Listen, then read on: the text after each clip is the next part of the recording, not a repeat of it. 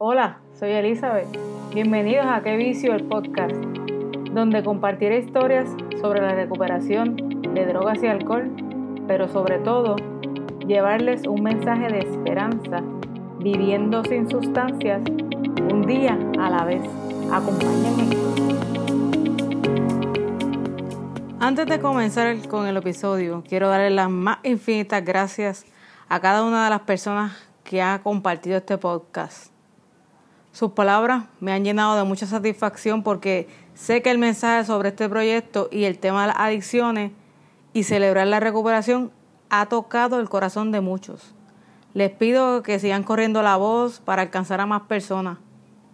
En adición, el podcast tiene un perfil en Instagram bajo el nombre de Que Vicio Podcast, así que podemos continuar la conversación allá. Espero saber de ustedes. Recuerda darle follow en Instagram y en Spotify para que te mantengas al día con los nuevos episodios.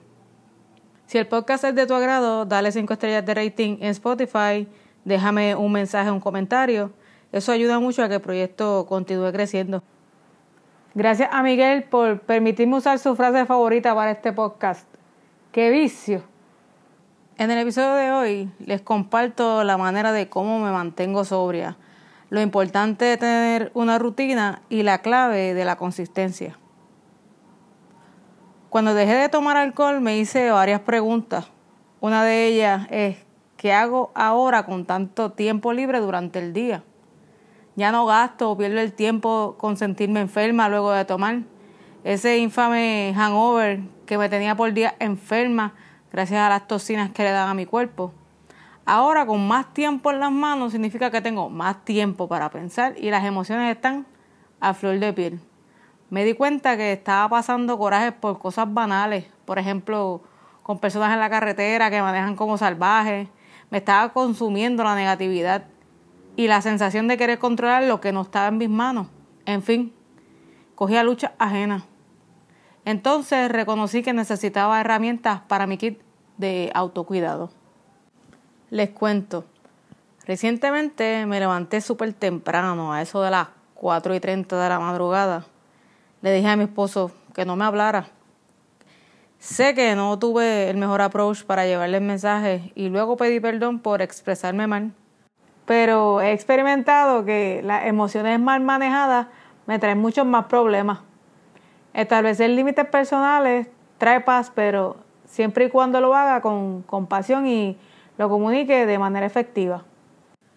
Lo que yo quería era ponerme a mí primero, dedicarme mi propio espacio y tiempo. Entonces, esa mañana puse a colar el café, me senté en la sala de mi casa, tomé mi journal y comencé a escribir. Fue algo que necesitaba hacer porque tenía muchas cosas en la mente y no podía concentrarme para interactuar con las demás personas. Luego de escribir en el journal, hice una meditación guiada usando un app llamado Calm. Di con ese app porque me lo recomendó una amiga. Sentí una mejoría en mi humor y mi manera de ver las cosas. Entonces incorporé el mindfulness, que eso es atención plena, estar presente en el momento actual. Porque según dice Randy Armstrong, preocuparse no quita los problemas de mañana, quita la paz de hoy. Otra cosa que añadí a ese autocuidado fue el uso de las afirmaciones positivas.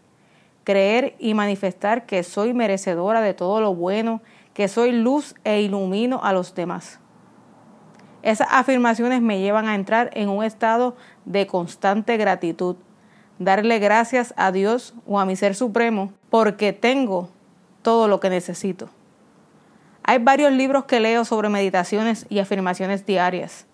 Uno de ellos es The Soul's Companion, Connecting with the Soul Through Daily Meditations de Tian Dayton, Cómo creer en mí mismo de Ernest Larsen, Nightlight de Amy E. Dean y Meditaciones para mujeres que hacen demasiado de Ann Wilson Chef.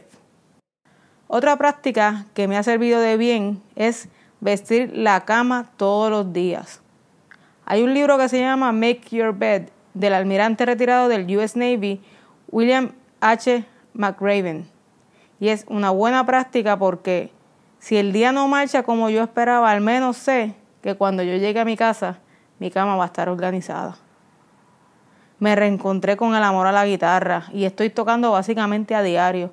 Así que mi esposo me sugirió llevar a reparar la guitarra para ponerla en la pared de uno de los cuartos y tenerlas en display. Me va a inspirar a fomentar ese amor que le tengo al instrumento. Una vez se complete ese proyecto, le mostraré el resultado. Son cuatro guitarras en total. Una clásica, una acústica, una acústica eléctrica y una eléctrica. A eso súmele un ukulele que compré recientemente. Visualmente es como una guitarra pequeña, pero de cuatro cuerdas, en comparación con la guitarra, que son de seis cuerdas. Aprendí a tocar el ukulele sola como en una semana y ya suena música cuando lo toco. De vez en cuando hago ejercicios en casa, admito que debo hacerlo con más frecuencia, al igual que caminar afuera para recargar con la naturaleza. En las noches procuro desconectarme del celular y las notificaciones que me distraigan o noticias que me causen ansiedad. Me preparo un rico té de manzanilla o valeriana para estar más relajada y tener un mejor descanso. Esto ha sido una gran diferencia porque cuando consumí alcohol mi ciclo del sueño se afectó. Despertaba a las 3 de la mañana con palpitaciones, sudoración, ansiedad esas noches que tomaba. En cuestión del ocio, amo ver las series de comedia como Friends, The Office, Will and Grace, Parks and Recs. También vi una serie buenísima relacionada a las adicciones que me la recomendaron. Se llama Single Drunk Female de Hulu. Pero esa toca una perspectiva muy buena sobre las adicciones y la sobriedad. La clave ha sido la consistencia, ya que es una práctica para crear la rutina y que se convertirá en un hábito. A pesar de ese listado de tareas del día a día, reconocí que necesitaba apoyo psicológico, así que añadí una herramienta más a ese cinturón de supervivencia. Estoy en un proceso de autoconocimiento, reconectando con mi identidad como persona. Espero que aunque este episodio sea cortito, haya sido de su agrado.